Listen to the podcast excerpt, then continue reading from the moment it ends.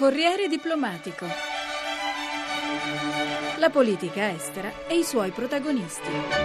Ed eccoci all'approfondimento di Corriere Diplomatico che questa settimana è dedicato alla partecipazione italiana alla 68esima Assemblea delle Nazioni Unite. Il ministro Emma Bonino, prima di lasciare New York per tornare a Roma, ha fatto il punto della situazione, non soltanto delle iniziative e delle attese italiane, ma anche dei risultati più importanti di questa Assemblea che passerà alla storia. Devo dire che mi pare la settimana sia stata intensissima, diciamo, per, sia per me che per il primo ministro, anzi abbiamo anche cercato di non sovrapporci troppo e di coprire i più vari settori. Ma certamente la presentazione, ad esempio, di Destinazione Italia alla colazione finanziaria a cui ho partecipato ha riscosso interesse. Dal punto di vista politico, diciamo che la linea che abbiamo sempre seguito sulla Siria ha trovato il conforto di questo pacchetto. Sono anche piuttosto molto contenta sulla questione del Consiglio di sicurezza e della nostra candidatura, così come credo che un rilancio, un rafforzamento della nostra presenza su tutti i dossier diritti umani sia una cosa da sottolineare. Entriamo nello specifico, la riforma del Consiglio di sicurezza. Se ne parla da tantissimi anni, ma forse questa è la volta buona. Alcuni ritengono che il 2015 possa anche essere un'accelerazione della riforma del Consiglio di sicurezza. E per prepararci a questo evento, eh, su proposta dei colleghi messicani ci sarà una riunione a livello di viceministri a gennaio in Messico per fare il punto della situazione e mettere a punto la proposta nostra, il tipo di consenso che possiamo anche allargare, eh, seguita nella seconda parte del 2014 da una riunione a livello ministeriale invece in Turchia, ospiti del governo turco.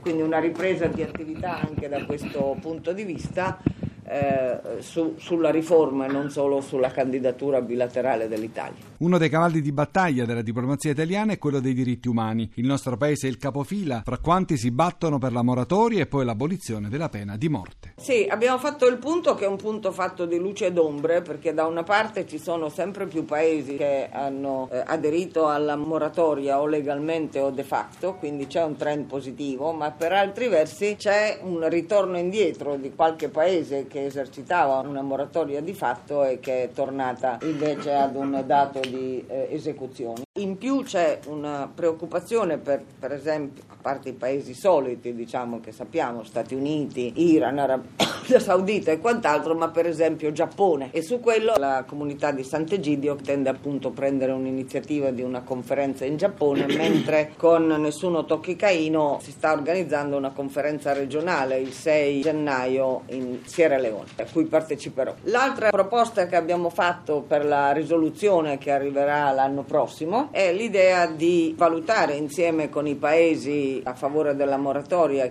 l'idea di un inviato speciale del segretario generale sulla pena di morte. Questo lo riteniamo un dato utile proprio per riuscire a monitorare e anche ad intervenire in modo magari un po' più rapido con una figura che possa eh, assumere un po' il coordinamento di questa, di questa campagna. Però questa proposta che in questa sede ha avuto anche degli echi positivi sarà un po' da verificare con tutti gli altri partner partner prima di depositare la mozione all'anno prossimo. A proposito di diritti umani, l'Italia ha avuto due incontri ad altissimo livello con i dirigenti iraniani. Il presidente del Consiglio Letta è stato uno dei due capi di Stato e di governo ad aver incontrato la star di questa assemblea, il neopresidente iraniano Rouhani, mentre il ministro degli esteri Bonino ha visto il collega Zarif. Avete parlato di diritti umani in Iran? C'è l'impegno di riaprire eh, il dialogo Iran-diritti umani che era un dialogo strutturato con l'Unione Europea e che si era interrotto ed era stato interrotto in realtà dall'Unione Europea negli ultimi anni. Io ho molto ringraziato Zarif della liberazione di Satudeh, della mia amica Satudeh e delle altre evidentemente, ma a parte il caso per caso, quello che mi è sembrato importante è che la signora Ashton ha confermato la riapertura di questo dialogo strutturato tra Unione Europea e Iran. A proposito di Iran, a Ginevra si svolgerà il prossimo incontro fra i 5 più 1,